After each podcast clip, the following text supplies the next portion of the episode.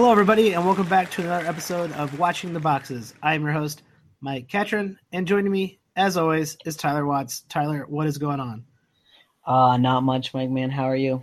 I am good. Are you ready for part two of our annual, first annual top 50 review of draft picks from last year who did well or bad segment? That was the world's worst and longest name, but yes, I am ready. Um, part one was awesome. We we went over some good players. We poo pooed some players. Um, so hopefully it's not so negative this time. Um, it's going to be more negative this time. I feel um, there's going to be a lot more pooping going on on this episode. Uh, last episode, we did get into what is going on in Washington and Philly. So if you want to go check out that episode, go back one episode on your podcast list. And if you are just subscribing or has been subscribing all season, thanks for joining us even at this late stage in the season. Uh, we will be doing off-season stuff uh, most of the off-season. Uh, it will be less regular than our regular season stuff simply because uh, we probably both need a, a break. But uh, and there's also just going to be less to talk about. It's basketball is, is usually um, 365 when it comes to watching it, but when it comes to fantasy, uh, once the playoffs hit, everybody gets to take a, nice break. Are you looking forward to that break, Tyler? Oh, I'm always looking forward to that break. Uh, it's always nice to kind of wind down, just enjoy the basketball uh, without having to worry about the fantasy part of it, and then uh, we'll get right back into it after that. We, we, I think we can get once a weekend most of the off season. There's always something to talk about. Yeah, there usually is something to talk about, and I, am looking forward to seeing what the outside looks like, uh, what the sun looks like. It's almost uh, spring here in the beautiful Chicagoland, and um, maybe even the Chicago Bulls will be in the playoffs. Uh, there's a forty percent chance of that happening right now. I told you they're gonna upset Cleveland first round, man. I keep telling you. They might even be playing Cleveland first round. Might be Boston. There's a it looks like a pretty good chance it's gonna be Boston. Yeah, Cleveland's been playing bad. Of course, LeBron screwed me out of ticket revenue for my playoff tickets. Uh, that guy is a real scumbag. I knew I hated him. Oh, oh, as always. So let's get right into the top 50. Um, where we left off, we're basically going in, looking at the average draft uh, positions from Yahoo and seeing uh, who uh, over succeeded and ended up in the top 50. Uh, and we're doing averages. Um, so game averages in the top 50, nine cat, and seeing which one of the guys this year have well overperformed, and also which guys who were drafted in the top 50 completely underperformed. And uh, we did some of the big hitters last uh, episode in part one. Part two, we're going to focus on, uh, I think, some of the more interesting guys who who made significant jumps, but have a lot of questions going into next season. And to me, the most interesting guy in that list is the Frenchman Rudy Gobert. Um, he ended up being drafted on average 48th, which is still pretty pretty good.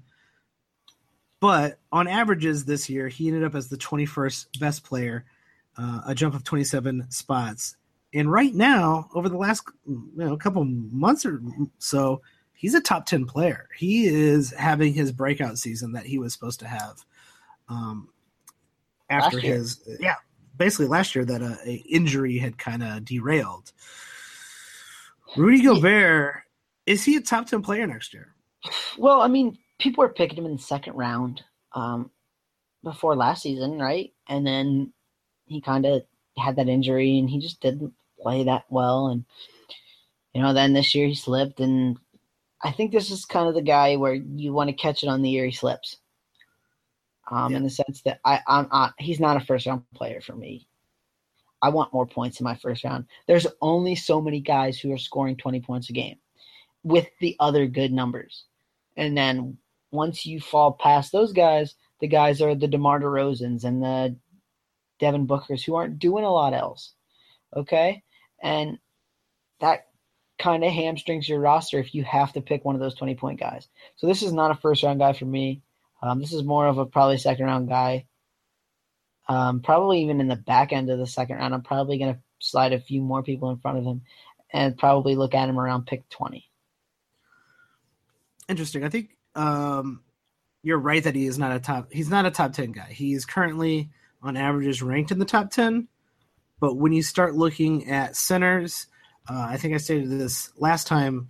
You really want your centers these days. Your best centers are, are hitting. They're hitting threes, and if you're not getting a, at least a half to a whole three out of your center, out of your guy you pick in the first round, you're kind of doing it wrong. That said, Rudy Gobert is pretty absurd right now. He is shooting 70% in the last month. He is getting 17 and 14 with three blocks. He is basically everything everybody thought Ibaka might have been, but way more. He's also almost averaging a steal a game. So once you get that block steal combo, you are uh, pretty worthy. And when you're getting three to you know over three blocks a game, you are kind of in a category by yourself. Um, is this is he the best traditional center that you can find? And, and by traditional center, I'm talking about a guy who you would probably punt free throws around. So I know we're both fans of punting free throws. Is there anyone you would take center wise above Gobert if you were punting free throws? No, not after this year. After the year he's had, no, I wouldn't. Not, not even Anthony that. Davis. Um, I mean, I pick Anthony Davis over him, but if I have Anthony Davis, am I punting free throws? I mean, I think I can make free throws work with Davis. It's still in the seventies, right? Yeah. Um, I like to punt around my second round pick, and um, if I could get a combo of Anthony Davis and come back in the second round and get Rudy Gobert, I'm still gonna. Actually, you might be able to make uh, free throws work that way as well. Um, Rudy Gobert does shoot 65 percent from. Uh, yeah, Davis uh, Davis almost shot 80 percent here. Yeah. so I mean, I, I I'm. Yeah, that's good. But Rudy Gobert is a is a first round draft pick if you are punting free throws, I think, and I think you can get him in the second round even if you're punting free throws. Um, and, and I'll say this: he's really good at what he's good at. Okay, like people are gonna poo poo him and say, "Oh, it's only 14 points. Oh, there's no threes. The dude shots almost 66 percent. The dude has gets 13 rebounds a game. The dude gets two and a half blocks a game, 2.6 for the season. He's really good at what he's really good at. So it's going to kind of put you in a box in the sense that it's make it's forcing you to build a team around him. But it's worth it. Is the first half Rudy Gobert the real Rudy Gobert or the second half Rudy Gobert where he is closer to averaging um I mean right now he's having an absurd time like in the last 2 weeks he's 20 and 14 with four blocks. Like that's unheard of. Um, small sample size alert. So, but we've is, seen this. Is he right? due for another bump next year? Basically, is what I'm saying. We see this every year. Um, I think there's some guys who show some stuff this in the post All Star break period, and then they translate it the next year and actually can do it. Right. Um, I'm siding more with the pre All Star numbers than the post All Star numbers, but the pre All Star numbers are still really freaking good. Yeah, he's still a, a, great player either way. But if he is a po- the post All Star player, even with his bad free throw percentages and not shooting threes, he's you now really have to start thinking about him as uh, a first round pick. I also see a lot of guys who end up having incredible second halves or post All Star um, performances who just kind of revert to back to who they were uh, during the pre All Star break, um, just the next season. So they never they never take that bump into next year. It's just they happen to be playing so well. Right. Their teams finally figured it out. It's later in the season. They're playing crappy teams. They're playing teams who are punting. So there, it's there, definitely case by case basis, right? I mean, yeah. like you can't just say, "Oh, he did this once. He's going to do it again." He did it for 16 games, he's going to do it for 80. No, and that's not just how it works. Yeah, he's only 24. He has a potential for uh, improving let's say you are in a nine cat roto league. What round are you drafting him in? Um, nine cat roto league. Um, it would all depend on my first round pick. I'm not huge on punting anything um, in roto leagues. Um, and that free throw percentage is, is punt worthy. I mean, I don't I don't think you're getting around punting it, um, unless you've got some real studs. Like if I got James Harden, okay, I might I might pick him. Um, I'm probably going for him in, in, in the. I would maybe go in the second. I'd probably real feel real good about it in the third. So let's just do we'll do a little uh, quick mock draft. So we will be doing in um, in off season. We will be doing uh, hopefully get some mock drafts going uh, later in the off season. You have a late first round pick, and you aren't going to be getting a center, which means you have to take Rudy Gobert with maybe like the 13th or 14th pick. Is that worth it? I'm probably finding 14 guys I like more than him. So, I mean, could you build the team that way? Yeah, you probably could, and you could probably make a really, really good team. But I'm probably like in the first two rounds, I like to just go for the best player, whoever I think is going to be the best player, and I start kind of filling in from there. Um, obviously, I try not to find two guys who are complete opposites of one another. Um, but so I'm probably not picking him that high. And now, if I'm in the late second round. I'm I'm I'm chewing on the fat hard. Yeah, that would assume that you did not take a uh, Karl-Anthony Towns or Anthony Davis with one of your uh, top picks. Yeah. Yeah, because I mean, there's going to be a lot of really good centers next year. Um, we we did talk a little bit about Joel Embiid and where he ranks. You'll have to go listen to part one about that. But uh, Jokic is definitely going to get a little bit of a bump. Miles Turner is going to probably get a little bit of a bump next year. Uh, both of those guys start move, start entering the conversation. Uh, Rudy Gobert, yeah, I think he's a late second late second round guy. Um, um, simply because well, I want to ask you this: so elite at blocks and rebounds. I want to ask you this because Jokic is going to be the sexy name. Okay, Gobert is not going to be the sexy name playing for Utah. So who would you rather have? Um. So my philosophy is never overpay for someone. You will be overpaying for Jokic, uh, which means you will be taking him probably at the end of the first round. I don't think he is going to be a first round value next year. I think second. I am going to get some disagreement with that. I believe I actually did uh, w- during the AMA. Got some disagreement that there is no way uh, Jokic is not a, a, top ten player next year. Um, I, sir, I disagree. I, I do think there is a, actually quite a few ways that Jokic is not a top ten player next year.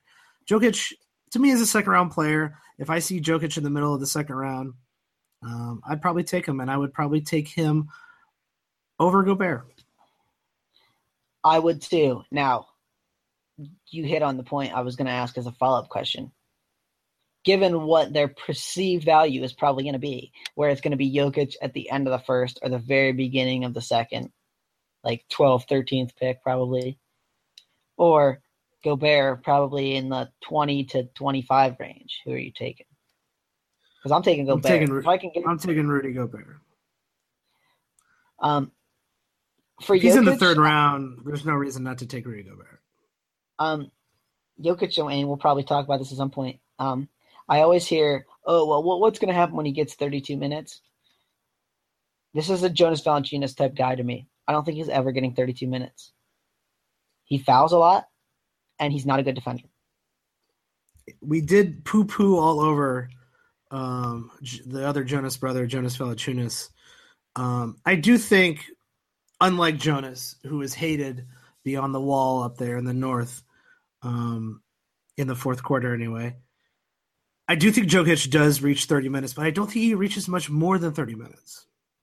Uh, and even adding just, you know, a couple, you know, three to four more minutes to his averages, yeah, he's going to have a, a, much, a much better stats, but I don't think that automatically translates to a full block and a full steal.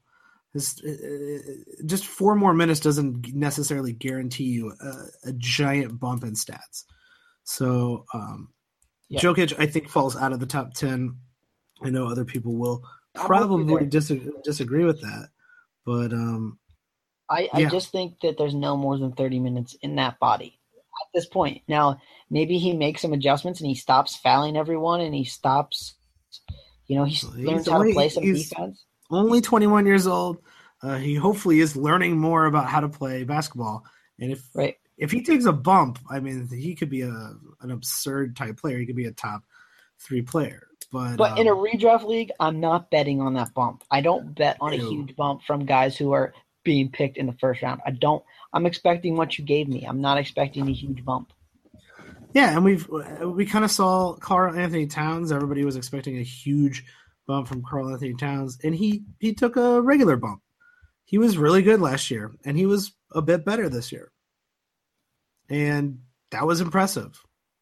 And that's what you see from from those stud players. I think I don't think you uh, you you rarely see the awesome, huge. Oh, he's so much better this year bump.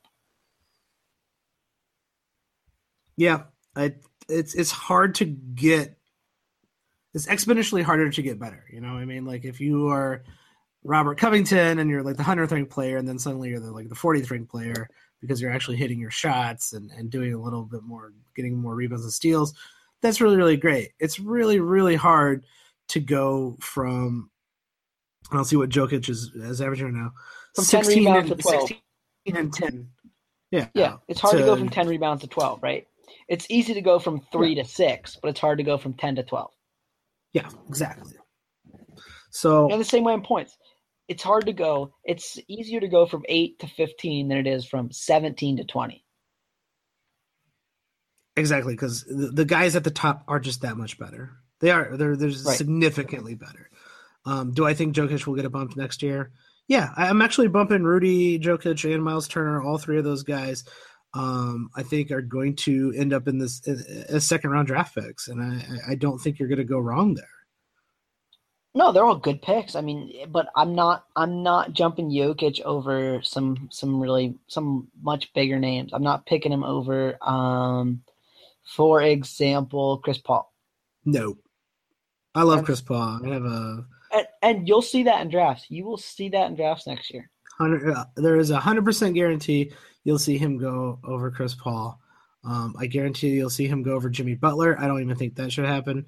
Uh, someone is probably stupid enough to take him over Kawhi Leonard. Uh, that would be a bad move as well. So, uh, yeah, don't get I'm too hyped. Don't. Let's try not to get too hyped. The people who get too hyped on a train, best case scenario is you draft him at the at the the value that he was worth. That's your best case scenario. And that's not how you win a fantasy league. Yeah. More probably is you're going to overdraft. You're going to miss out on somebody else who you could have got who was who ended up being better. And then you're going to have to reach again later in the draft for other players to fill out your roster. Um, happens every year.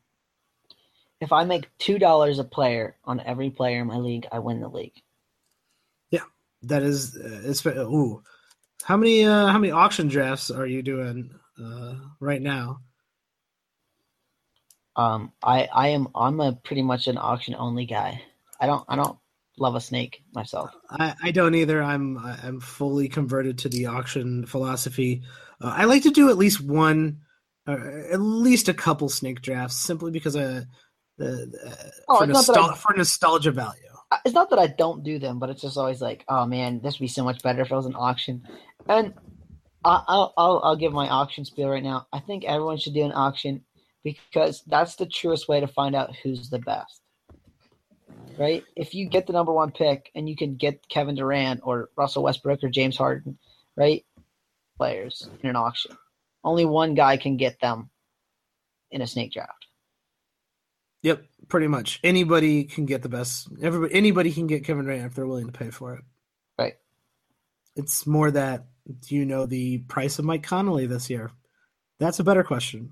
Right. And you don't luck into oh, this guy's at the top of the board, so I can see him. I can throw up any player at any time. I can throw up the hundredth ranked player the first off, and maybe get him for a real cheap price, or maybe he gets overbid on.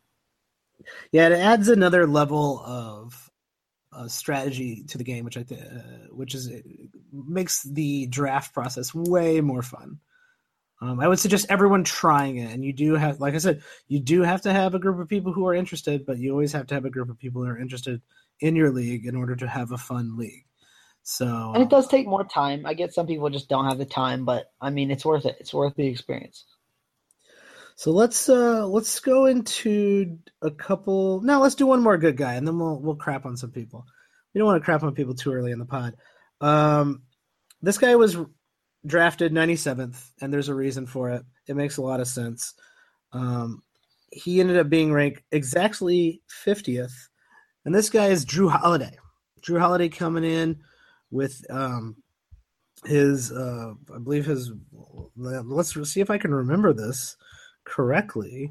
Jrue Holiday's wife had a brain injury, I believe. That, a brain tumor. She was pregnant, and they yes. did like some sort of scan, and they found out she had a brain tumor, which is super scary.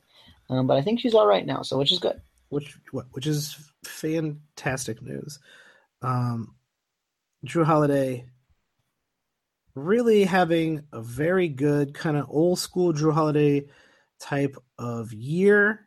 He's actually ranked 48th right now, so uh, he's moving up in the world. This guy's kind of um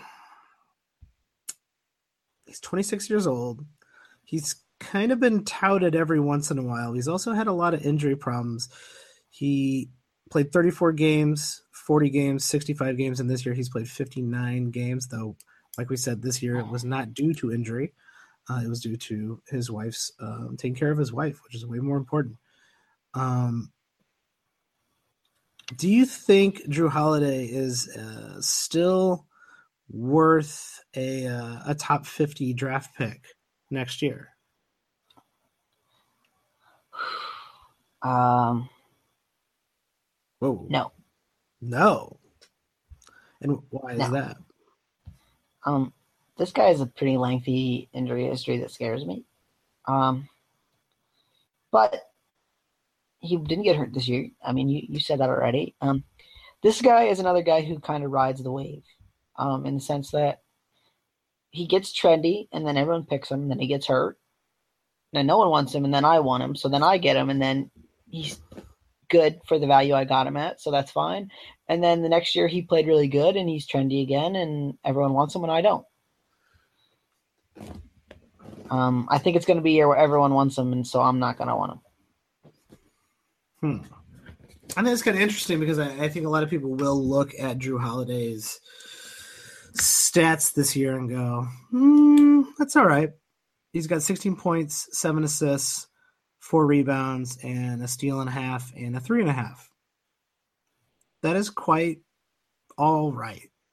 Um, is actually his free throw percentage is only 68%, which is something to be a little concerned about.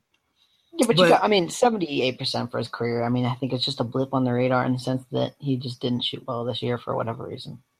True. He's the eighth best assist man in the league right now.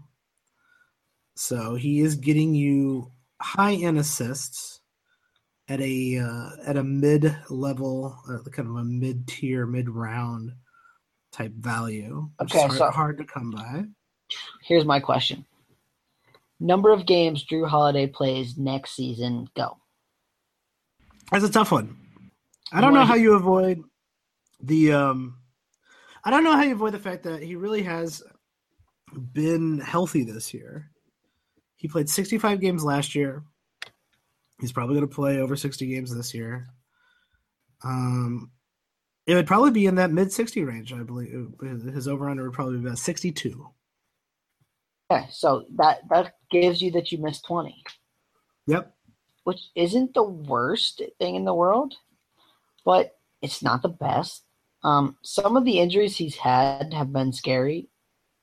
He had those stress fractures in his leg um, his right leg there in 2015. He had that broken right leg in 2014.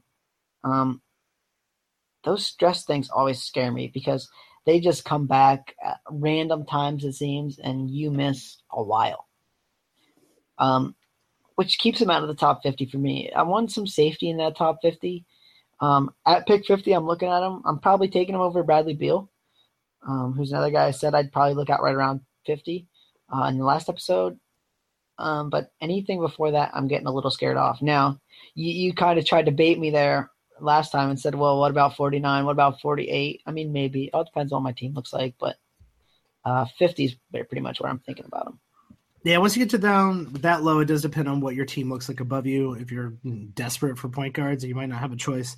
Um, well, and you could have some super safety built in there, right? Like if you got four picks and they're all pretty rock solid safe guys, you can afford to take a shot on someone who's not quite as safe. Even three guys. If you've got three guys who never miss a game and are just really good, I mean, and what you need is a point guard. I could see picking Jrue Holiday in the fourth round. Yeah, he does have more opportunities to uh, pass that ball to Boogie. Uh, so he might, as this is hopefully would go up next year, figuring out how to play with him. But I don't know if you're going to see any more out of Jrue Holiday. I don't think there's another leap here. I think this is his ceiling. You're looking at it this season with, if you look at his average games played, which he's ranked 48th, um, I think he could probably hover between somewhere between the upper 40s and lower 40s next year. Um, but simply because of the injury prone, I'm I'm willing to I'm not willing to reach for him by any means. So where are you going? What what number? You sound like you're below fifty. Hmm, I don't know. I'm um I actually like Jrue Holiday more than the average person. I think. Oh, uh, when he played for Philly, I was a huge Jrue Holiday fan. Oh, of course. Why and I'm still I still am. I mean, uh, I'm not gonna lie. I love watching me some Jrue Holiday, but um, those those Philly days are a long since gone in the sense that he, that I mean that 2013 12 13 year he looked like he was going to be amazing. Yeah. Uh, that is where I jumped on that bandwagon and then he was injured for like the rest of his career so had to jump off that bandwagon. It's another real high risk high reward guy though. I mean I think you did a good job of mentioning that that like I mean this is a guy we could see 30 games out of him and I wouldn't be surprised.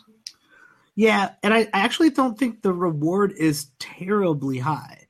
Uh, I don't think he ends up being a top 25 player uh, ever in his career. So I it's hard if I'm desperate for a point guard, I, I, I can see myself taking him in the the higher 40s. But if I'm not, um, well, I think that that 50 well here six to 60 range looks kind of ideal for picking up. Um, Jrue Here's Holiday. the two spots he, he gets better, right? The last three years, it was 81, 85, and 84% on his free throws, and this year it was 68.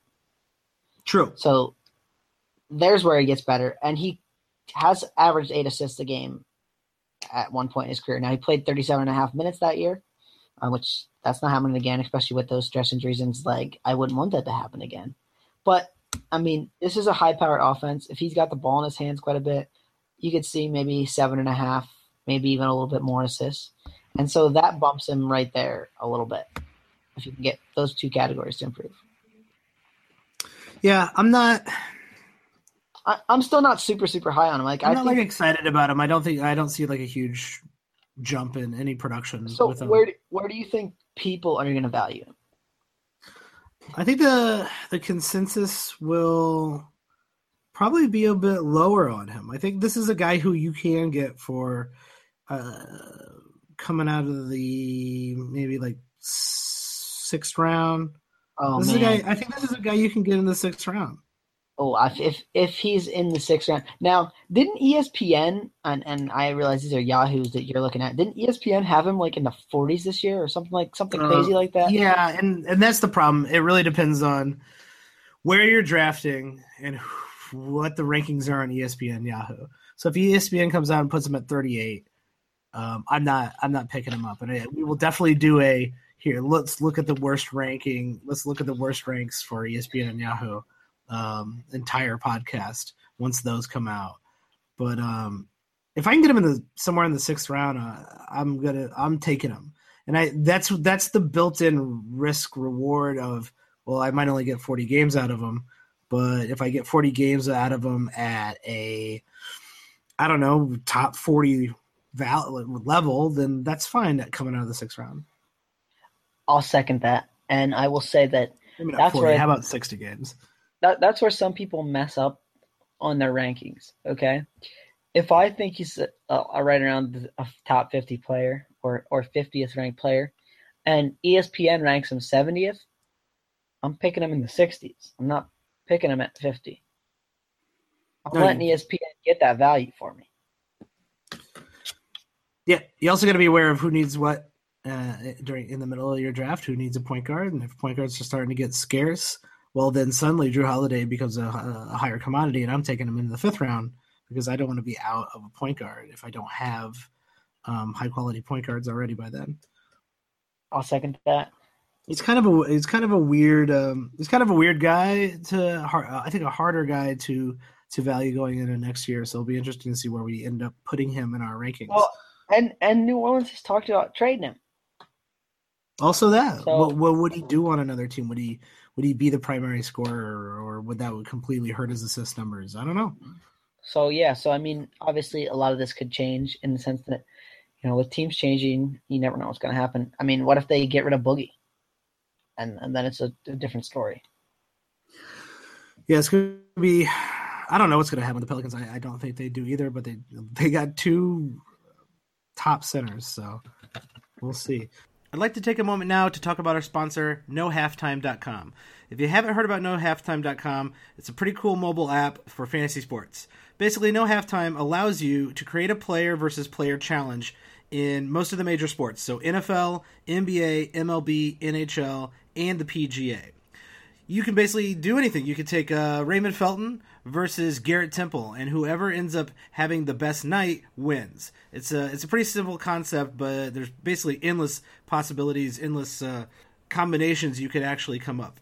It's uh, different than other traditional fantasy services because your lineup really just consists of one player, not a whole team where you're going against a ton of people. You're, you got one player versus one person if you like uh, betting on fantasy sports, especially the NBA, go ahead and go to nohalftime.com right now and use the promo code BOXES. That is B O X E S to get started today. Uh, let's crap all over some people now. Let's let's talk about uh, some of the guys who underperformed. Um, this guy, he is currently ranked 63rd, but he was drafted 26th overall, and I think for a good reason he was drafted 26th overall. Um, actually, a little high, to be honest, but not super absurd high. This man is Victor Oladipo on the Oklahoma City Thunder when they were supposed to get Kevin Durant back. He is now playing in the shadow of Russell Westbrook. He has had a pretty disappointing season, though I think he did learn. Um, I think he's learning to play with um, Westbrook a little bit better in the second half here, but we're we're we're looking I'll at a cut you off guy. for one second. Sure, go ahead. Um, Victor or Jrue Holiday is a free agent after the season. Oh yeah, that So, is true. Um, we'll have to see where he goes. uh, which, which I was trying to look up as I was talking uh, earlier. Um, so that that's going to make things interesting. Um, they didn't offer him a contract. I thought they did. Maybe not. No, uh, according Guess to not. the, according to Woj's vertical salaries page, he is a free agent after this year. So, What does Woj know, um, other than everything? my point being, his situation could change a lot. So I'm I'm feeling like that's a guy we're going to be talking about quite a bit this offseason. Oh, 100%. Uh, the guys who move, oh, it's going to be. I mean, that's half the fun of trying to figure out how they're going to fit on their new teams. All right, back to Ola Creepo. Let's hear it. So, yeah, I'm sorry, I didn't guy. to cut you off. Just wanted to No, put that, that's quite all right. That's important information that people might need to know. Um, so this is a guy who in Orlando during the second half of last season was putting up like top 15 amazing uh, almost Russell Westbrook light numbers. And then he came to play in the shadow of Westbrook and has um, fallen off pretty freaking hard. Um, and that does explain why he was ranked 20, uh, ranked 26 or drafted 26 in Yahoo leagues.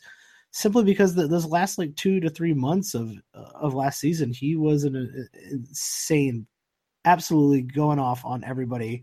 Uh, had a, I think he had a, at least a, maybe a triple double in there. Um, Oladipo, what are we looking at him going in next year? Do you think this terrible kind of underwhelming performance and guaranteed anyone who liked him does not like him any longer because they drafted him and they will not want him on their team next year. Do you think he's kind of underrated next year? Um, so let's let's first play poop on the Orlando Magic time. Let's do it. Um, they've they've horribly misused this man last year. Can we agree with that? Until that end of the season you were talking about, which was literally only like what about twenty games. Yeah, for some reason Oladipo was coming off the bench, and then sometimes he was sitting games, and then he was sometimes playing twenty seven minutes. It was a pretty horrible all around coaching job down in. The Can Orlando. we agree he was their best player last season? Uh, yes, easily. Can we agree that that was a horrendous trade for the Magic to get an old, potentially much older than they even say he is, Serge Ibaka for your best player? That guy is not even on their team anymore. Um, this is one of the worst organizations in the league, and I would say even a worse front office than your Chicago Bulls. That's very flattering. Um, and and I, I honestly believe that. I'm not I'm not just I'm not just blowing smoke. This team. I, I think you're right. And just looking at Oladipo is is one of the big cases there. Like this dude's look 24. At, look at Mo Harkless in Portland. Yeah, gave him away for nothing. Nothing. Um, that guy's a starter. Not a great starter, but a starter nonetheless. And a good player and, and yeah. a, a, much better player than oh you can have this guy for nothing. Um, so back to Oladipo. Well, there's two kind of ways I like to look at this. How long can Russell Westbrook keep playing crazy Russell Westbrook, man? Uh, how much is infinity? Infinity years. Um, He's a robot. I He's don't. Robot alien. I don't. He's 28 years old, so he's still young. He's still got a couple more years of it, but doing everything for every minute of every game, I don't know how long that lasts. Now, I'm not scared of off of him next year, but um, I do think Oladipo is going to be underrated because everyone's going to look at it and say, "Ooh, it's Westbrook's team." You know, "Ooh, let's get Westbrook number one overall." Blah blah blah. Um, so where do you think he's going to be going in drafts? This is a good question because I can never. I, I, have a hard time gauging this. Yeah, I, I I feel like I do a pretty decent job, at least in the with the people that I draft with um, most often. Um, kind of feeling out the the the average public sentiment on on some of these guys, and um, I think he's going to be underrated. I think people are going to look at him and they're going to look at Westbrook. And I actually think Westbrook is con- going to continue to. I don't think he has another way of playing. He Oladipo will be in the shadow of Westbrook. Period. Until oh, no he, doubt about until that. he leaves Oklahoma City. Uh, Westbrook's a lunatic. So I think that's you got to look at it one, that way. You got to look at it. There's still not going to be a ton of chances for Oladipo to have the ball in his hand and create and and do a lot. So maybe there is a spot underrated is going to be down. There's a spot yes. where you get better, um, and it's it's it's the steals and the blocks because the steals and the blocks were good in Orlando, and they were just okay this year with Oklahoma City. Yeah, they really uh, diminished enough to be uh, to be noticeable. Right. Um, and that that I don't think Westbrook has much to do with that. No, I don't think so either. So he, do they come back? That's the question, I guess. I'm thinking Oladipo is someone who will be an eighth round. In the eighth round, people will start thinking about him. I, will, I think I will he will. I think he will go, and and and this is super obviously way too early to be speculating on this kind of stuff, but Oladipo follow. I, I, I think money could even fall into the ninth round.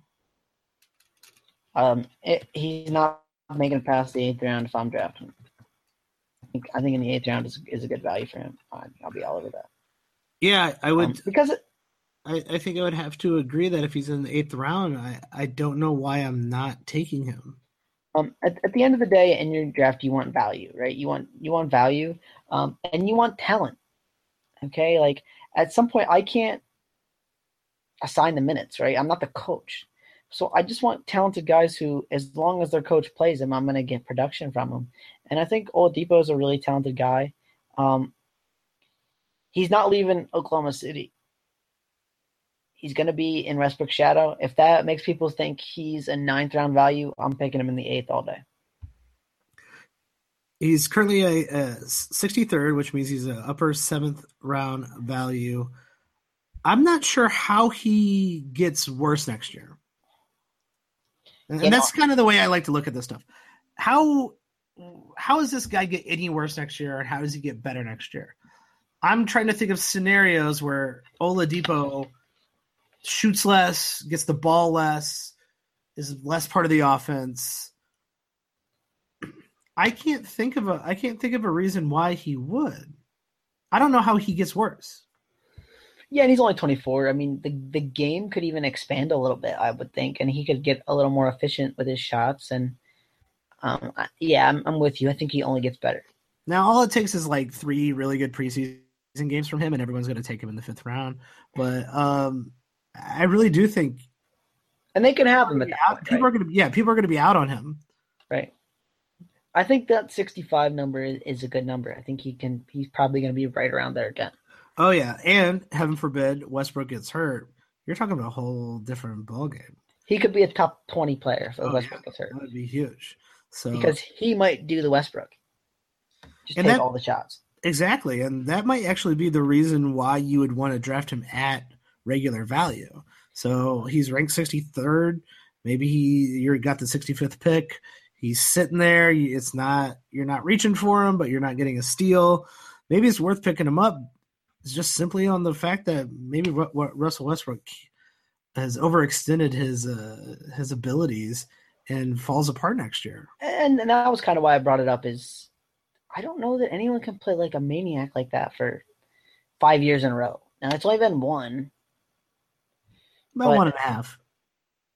but I mean that's that's just crazy production and just crazy minutes and crazy usage on that body. And I mean, Kobe did it, I guess maybe, but even him, he wasn't averaging a triple double. He wasn't going for the rebounds and the assists and things like that. It was he just scored a lot of points. I mean, I, I don't know that anyone's ever done the things he's doing right now. It's a it's a pleasure to watch. So I hope he does not um, get injured at all. Let's talk about um, a big man who was drafted 39th overall. and ended up right now he's actually ranked 71st in per game averages. This is the often um, cited Andre Drummond from Detroit, who has one of the worst free throw percentages in the league and really only does fit punting strategies. So um, when you adjust for punting, though, he still ends up being um, way, way, way below guys like Rudy Gobert, um, Hassan Whiteside, and um, you know, I think even is DeAndre ahead of him. Let's look. Let's make sure. Yep, DeAndre is ahead of him. Um, it does significantly bump Andre uh, Drummond up when you do punt. Um, free throws, he ends up being a mid second round pick if you're in a 10 team league. But overall, Andre Drummond did not improve this year. He, in fact, um, I, I, I- feel like he he, He got a lot worse. playing- He, he, he got much worse. um, the thing that bothered me this year about him was he made that gain in points that was huge for his value last season, um, and then he lost it all. Um, and then the blocks went down. Um, he's only averaging 1.1 blocks a game. It's, not that good. But this guy's only 23 years old still, and he's played. He's already played five seasons in the NBA, which is insane to think about. Um, so the field goal percentage has gone down each of the last three years, pretty much. I mean, he he went from 62 to now all the way down to 53, which is still really good. But I mean, the field goal percentage or the free throw percentage, you have to punt 39 percent. on 45 attempts, and that's up from last year. Um, he did take less attempts this year. Um, not too many people hacked him, which I guess was good. But I mean, you're still punting at four and a half attempts a game at 39%, right? Yeah, that's absolutely brutal and probably one of the worst in the league. Um, I don't know. I don't really know. I didn't watch a lot of Detroit basketball, and because why would you? Oh um, man, I watched just for that announcer. No, Detroit uh, basketball. Maybe it's, it's the years of being in this in our division that I, I can't stand any other team in the in the Bulls division. But like you like you said, the blocks are down to a kind of an like a Jonas Valanciunas level, which is embarrassing. Um, his steals are still one and a half, which is which is good. Uh, his rebounds are still elite, but even in the in the last month, he's he, he's only down to like 13 points. He's playing under 30 minutes a game. I'm not really sure what's going on with him. I'm I'm not really positive why he's slumping, and I don't want to build a punt free throw strategy around one of the worst punt free throw. I mean, granted, he's still um, an elite big man if you're punting free throws, but there's multiple other big men who you would choose over him in the in the second round because I mean, like we said, like I already said, Hassan Whiteside, Andre Drum Drummond, no, uh, uh, DeAndre Jordan, jeez, and um, the one and the only Rudy Gobert. All three should be picked way over this guy, even in a um, in a punt strategy. So I'll, I'll say some. I got something I want to say, and then I'll ask a question. Sure. Um, I think this is a team we talk a lot about this offseason because I think Stan Van makes a lot of changes with his team. We've seen the whole Reggie Jackson thing been playing out recently, where he got the conspicuous DNP rest shortly after Stan Van Gundy said he never rests anyone. So, I mean, that was kind of fishy there. Um, so I think they just make a lot of changes. I think they he wants to win a championship. He realizes this is not the roster to do it. And so I think some things are definitely going to change, and it'll be interesting what that does to Drummond's value. He's only 23. There's the potential that he gets better, but he's not showing it to me right now. So I'm not believing that happens. Yeah, he's he's very young. He's super young. He's got nothing to do but improve. It would really, it's really going to determine on, like you said, what Stan Van wants to do and Drummond's determination going into next year. So I think this is good. We're going to have to wait and see when it comes to Drummond. And uh, this is really only specifically for punt free throw. So, so, players, here, so here's my question. Okay. You picked two pretty rock solid guys in the first and second round. Um, I'm, I'm not going to pick guys because it doesn't really matter. Um, third round, head to head league. Perfect opportunity to punt free throws. You picking them? Well, if none of the other punt free throw guys are available, all taken. They're all someone, taken. Someone else snagged them. Every one of them. Hmm. I don't know. If I don't have a center, absolutely if I already have one of the great centers, so we're talking AD or Karl-Anthony Towns. Um, maybe I'm maybe I'm gonna look away from my punt free throw strategy. Um, if I'm definitely punting free throws, then I'm taking them in the third round, hundred percent. If I have a chance to not punt free throws and not take Andre Drummond, uh, or you got my centers kind of locked down, I'd rather take. I mean, I'd rather take Kristaps Porzingis or um, I don't know, take a chance on uh, someone like Marcus Gasol or uh, why not even why not even look at Miles Turner? So, I think, and I don't know this yet. Obviously, there's a there's a long road to hoe before it happens. I think I'm going to end up picking this guy a lot in the fourth round in head to head leagues and that's money. If, it, if, the fourth round is unquestionable, so like we said, no one is undraftable. Uh, I'm I'm gonna in the third round. I'm I'm I'm gonna play the field. Me too. I'm gonna be thinking about out there. But I think I'm gonna find someone I think's a little sexier, a little bit better. Yeah, I'm gonna pick them, and then I think No one's going to want him again. And he's going to be sitting there in the fourth round, and I'm going to go, you know what? I don't love this guy, but 14 rebounds and 14 points and a steal and a block, and ah, God, I got to do it. Yeah, I think it's a really good way of um, kind of uh, adjusting your own personal rankings. So, one of the things I suggest is everyone should have their own personal rankings because you have your own personal league, and you know kind of best what's best and who likes who and what guys are, are, are guys that are very popular in your league. You know, if Derrick Rose is very popular league because you're from Chicago, let's say perhaps. Uh, you obviously know if you throw Derrick Rose out there, someone's going to bid on him and he's going to go. Um, if you're doing snake draft, obviously you don't have to reach for Derrick Rose, but you know what guys will be reached uh, reached for, and really, kind of looking at a half draft. So uh, half every half round, is it too early? Am I going to play the field? or is it 100% yes? And when you look at someone like Andre Drummond, uh, if he ends up in the fourth round, he's a definite yes.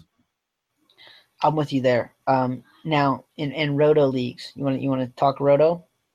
Yeah, let's go into Roto mode for a second. When you look at Roto leagues, this guy will make you last place. He will 100% make you last place in free throw percentage. 100%. I do not pick this man in a Roto league. He can be there to pick one whatever the last one is, one, Mr. Irrelevant, whatever number that is in your league, I don't pick him. I don't do it. Um, if you're going to do it, I wouldn't. But if you're going to do it, you have to build around it. This is actually you, you, have to do it the exact same way you would do a head-to-head league. Um, but you would only punt one specific category, not multiple categories, just free throws because you are going to lose free throws 100%. There's no way to make this up. I've, I've done the math. There's no way to make up Andre Drummond's distinction. Now, the reason I would do that is because you're going to have another guy who's going to take uh, Rudy Gobert, and you're going to have another guy who might take DeAndre Jordan. And so you're going to have three guys who are going to be kind of in, in the bottom rung. Um, if you can get one of those guys and guarantee yourself last place, but also guarantee yourself a ton of rebounds, and you're also looking at some decent points. The problem with the Drummond is that his blocks are not elite, and I want to kind of a leader, a leader. That's a, I think that is a word. Uh, block guy. I'd much rather have DeAndre Jordan, but personally, I don't like to punt. In, Are you more likely to do it away from him in a league with more teams or a league with less teams? Because in a deep Roto League, I'd think about it. Like if there's 15 teams, there's 20 teams. Are you more likely to do it or less likely? I'd actually say less likely. I would more. I'd do it in actually a shallower league, and this is why. When you're only getting one point in free throws and the top guy's getting ten, that's only nine points to make up. But when you're in a deeper league, you're getting one and the next guy is getting 15, 16. That's a lot more points that you're missing out on. You know, uh, four points is worth a lot more. Um, or is a lot easier to get back. How about that? Four points is a lot easier to get back in a shallower league where gaining four points in a 15 you know 15 point league and maybe maybe i'm actually thinking about it wrong because i haven't really I guess, thought about it too much when it comes to Roto leagues because I usually ignore any punting strategies. But I think in a shallow, shallower league, you can actually do a punt strategy. I've I've seen a few people do punt strategies in a shallow league, and in them actually end up in second place. They punted like multiple categories, uh, but you um, have to you have to win every other category.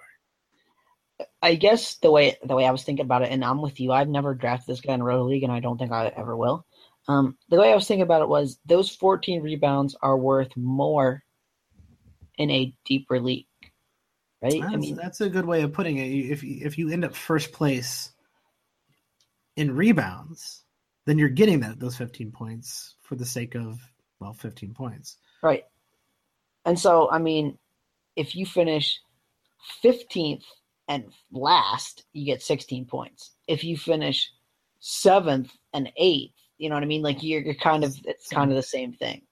Um, and so I think they're a little bit more valuable. So I would maybe think about it in a deeper league, but in a deeper league, and then deeper leagues I kind of play in, everyone you can't find 15 guys to play in a league who don't know what they're doing. So I'm not picking him because everybody else knows what they're doing. Someone's going to make me look like a fool. Yeah, I I would agree. Um, I just don't want to punt in roto leagues. Period. So let's. I'm, let's, I'm with you. Let's leave it at that. Um, another guy who actually had a pretty um, disappointing season was Lamarcus Aldridge. He was drafted 22nd overall and ended up being the 58th ranked player as of today. Uh, on averages, Why was he 22nd? That's what I'm trying to figure out. And I agree. Why was he drafted so so uh, highly? That's not the right word. Um, if you look at if you're, I like to look at it like this: This is important. majority of the people drafting in these leagues are not experts or claim to be experts or uh, for some reason claim to be experts on a podcast that they send to other people and so they don't they don't overanalyze all summer what lamarcus aldridge is going to do differently in um, san antonio versus what he was doing in portland they even last year in San Antonio, he had a pretty decent year, but you saw that you saw that drop off. Um, he was ranked 14th overall per games in his second to last season in Portland, 13th overall, dropped to 26th last year with the Spurs, where Kawhi was taking kind of a, a, a more of a back role and Tim Duncan was still there. Maybe people thought with Tim Duncan gone, or maybe people thought um, perhaps he's going to take on a bigger role, or that he could even just recreate what he did last year. He wasn't even close. Um, are you are you surprised uh, of how far he dropped off, considering he was uh, ranked 26th overall last year on averages? No. And here's why. Um, that 51.3% sounded good, but what? I mean, he he shot way worse than that for three years in a row. Um, I I just didn't really see that sustaining. Um, he shot a really good free throw percentage, better than he's ever shot in his career last year. I really didn't see that sustaining. Um, he didn't shoot any threes last year, and he actually started shooting a few this year, um, which that was a nice little boost in his value. But I looked at last year's numbers and said, and I think the, the percentages are going to go down. I think the points are going to go down. Um, I, I just I didn't really see. Um, I was I think I had him about 35th to 40th on my board, so he actually ended up even a little worse than that. Yeah, and when you look at that last year in Portland, he was starting to shoot threes there, and I think a lot of people got very excited about his potential. Um, if he was hitting over a three a game, he's not doing that. He he didn't really shoot threes last year. He's not hitting over a three uh, per game this year, and like you said, his shooting percentage is closer to his career average. And if he's not going to get double digit rebounds, and he's going to shoot the ball less because Kawhi, rightfully, who rightfully deserves the ball, is going to be taking more shots. Then he's really not imp- doing anything super impressive anywhere else. His assists are uh, below average for uh, most centers.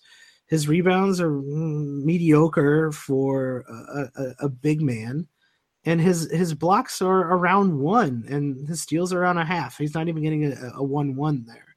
So when you look at it as just a, at a whole, he was always kind of a a kind of a, a sheep in wolf's clothing, perhaps in uh, Portland when he was dropping 23 and 11. 23 and 11 isn't a big deal anymore. And I think that's the other thing a lot of people don't consider. They'll go look at what was going on in the league three years ago, and they'll go, "Oh man, that guy's really good. He's he's hitting 23 and 11." Well, he was also playing 36 minutes a game, and that was the best he was ever going to do. Now people drop 23 and 11 and shoot multiple threes and get two, two and a half blocks and a steal, and his name's Anthony Davis. He's insane. Um, this automatically drops Lamarcus Aldridge's value.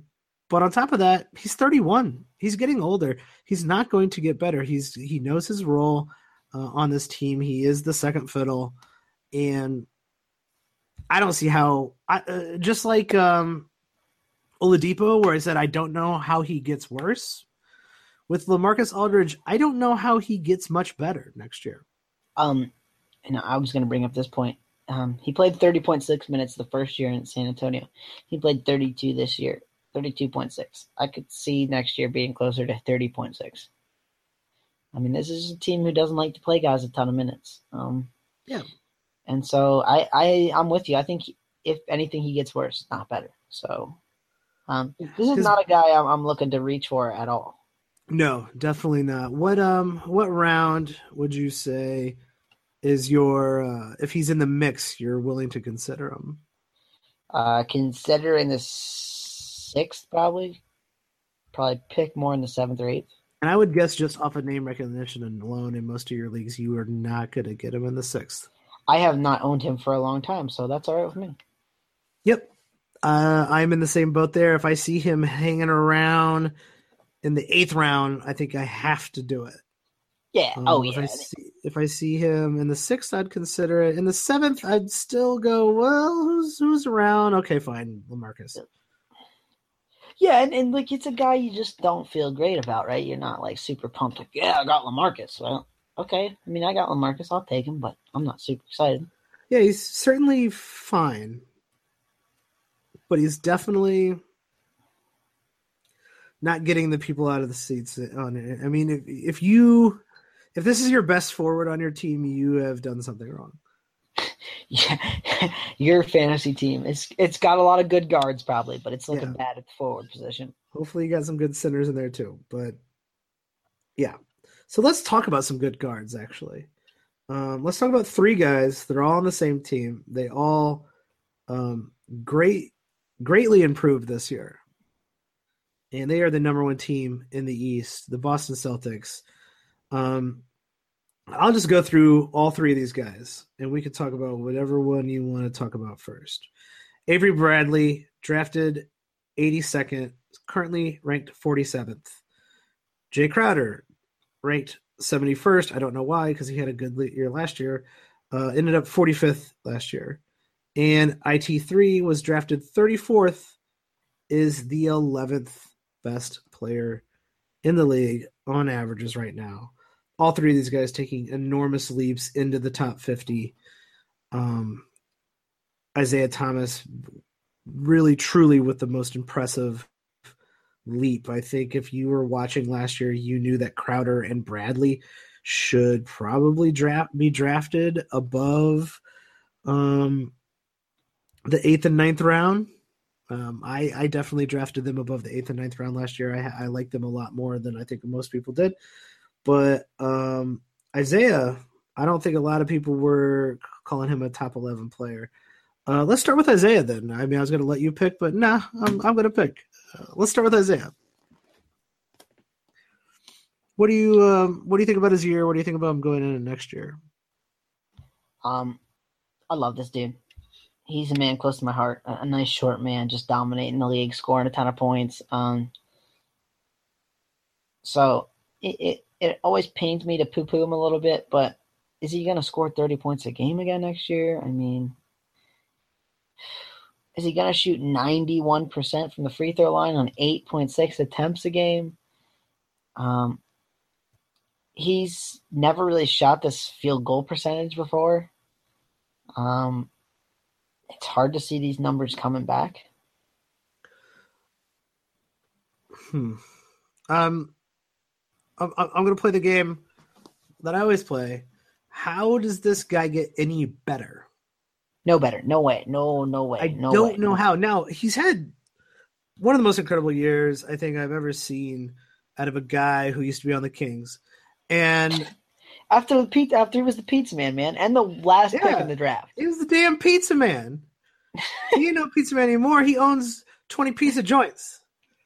Um, Isaiah I agree. Has uh, since Iverson, probably this has been the most, you know, pound for pound best performance by anyone since Iverson. And I don't know how. Now, could he run it back next year? There's a possibility. I don't know how he gets any better.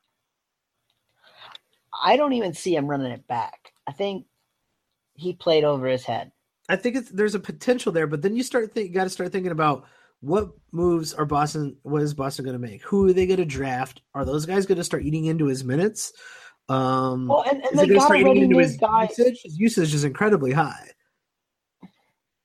They got another ready-made guard right there. I mean, we're going to talk about this probably a little bit. Marcus Smart is there, man. Marcus Smart's a great defender. I mean, Marcus Smart could play a few more minutes a game. Absolutely. I, I don't know why they would want to run Isaiah so much if if their team is going to be technically better next year. So you you have the Jimmy Butler trade still looming. Obviously, they're they they're going to draft guys who are historically, um, in a in a historically deep draft. They're drafting one of the top three guys. Um, they're going to want to get minutes for that dude. They're going to want to rest Isaiah more. And it, it Can it Isaiah up- shoot what he's shooting right now? The the percentages you mentioned. And if they make it deep, right, we always kind of see teams who make it deep one year and think they're going to make it deep in the playoffs again. They want to kind of limit their their big guns a little bit, and running this guy 35 minutes just doesn't seem like a good idea, especially if they make it to the conference finals. They make it to the NBA finals. Just doesn't seem like it's a great idea. I would agree. Um, if you are picking at the end of the first round, are you taking Isaiah with e- either your end of the first round or or beginning of the second round picks? Are you taking him with either one of those? Twelve team league. No, but I'm considering it. I mean, I might I might flop on that stance. I guess is my point. Um, I So it's in the it's in the he's he's in the mix. That's exactly where that beginning of the second round he's in the mix kind of uh kind of. Yeah. Um, and uh, yeah, he's definitely in there, and I, I'm I'm thinking about it hard, but I'm probably not doing it. I'm probably finding someone I like a little bit better.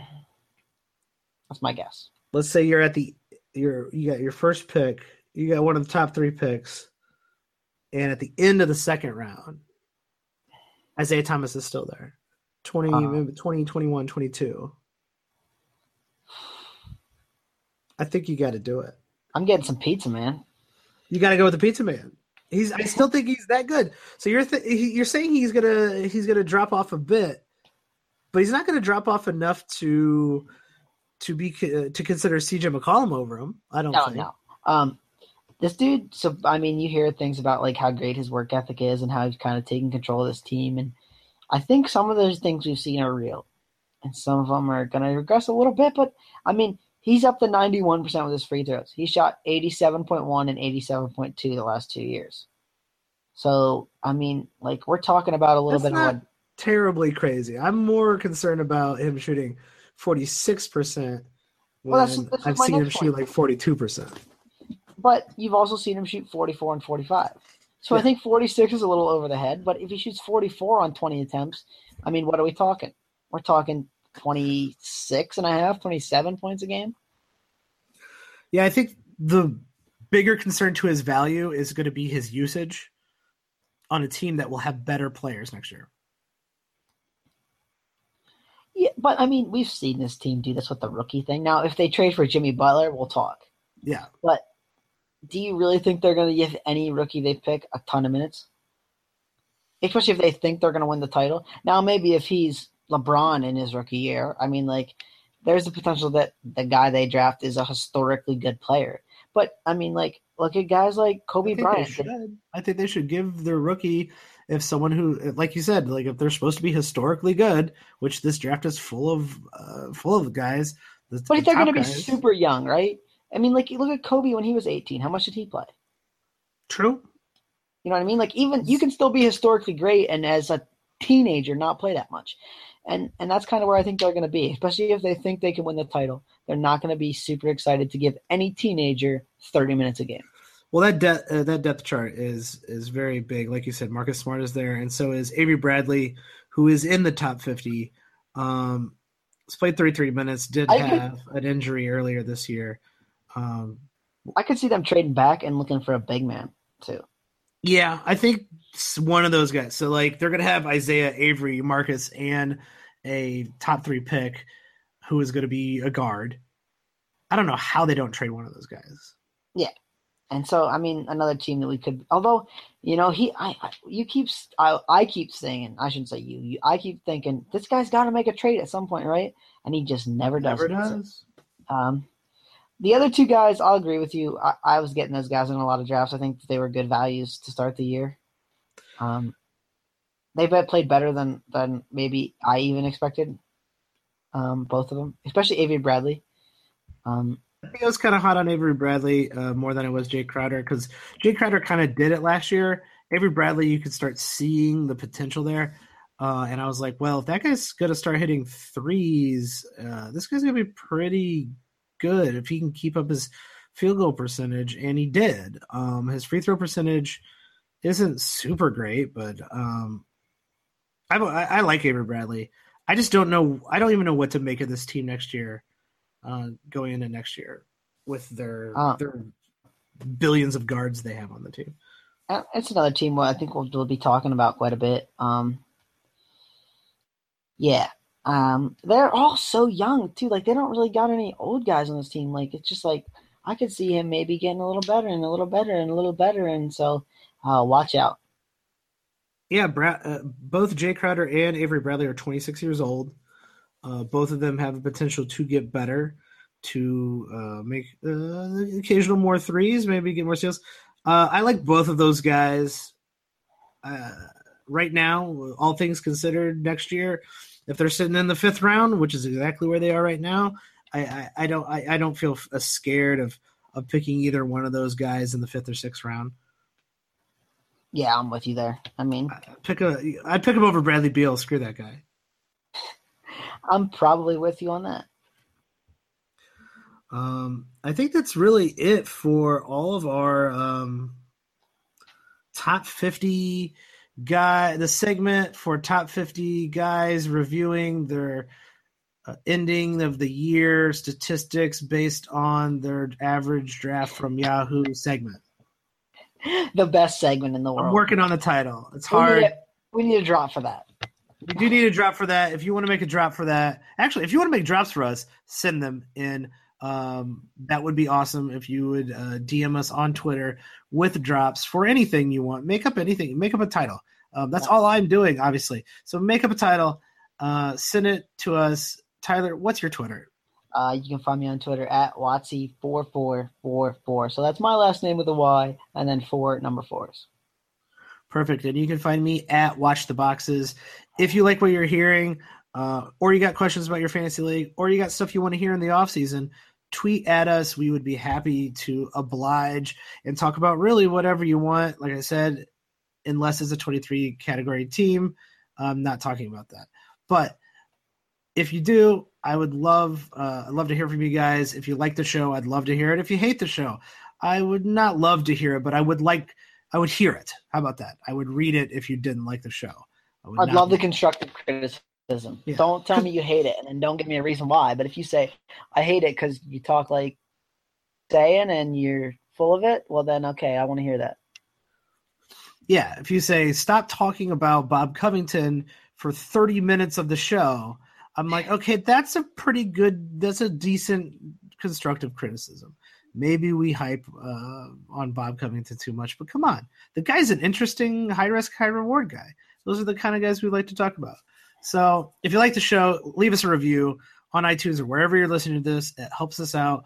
Also, go and tell a friend if you are in a podcast league, post it in your message board. Be like, hey, listen to the Watching the Boxes podcast. Send a link to them. Uh, put it on every single message board all over Yahoo and ESPN and on Reddit.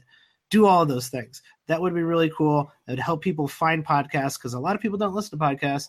And we would love uh, for more people to get fantasy advice from us. Um, and if you really like fantasy basketball, it helps us keep going and it helps us uh, provide more analysis for you. So we will be doing this pretty much most of the off season. I'm sure we'll take a few breaks in there because it is summer. Uh, you got anything else to plug, Tyler? Anything else going on?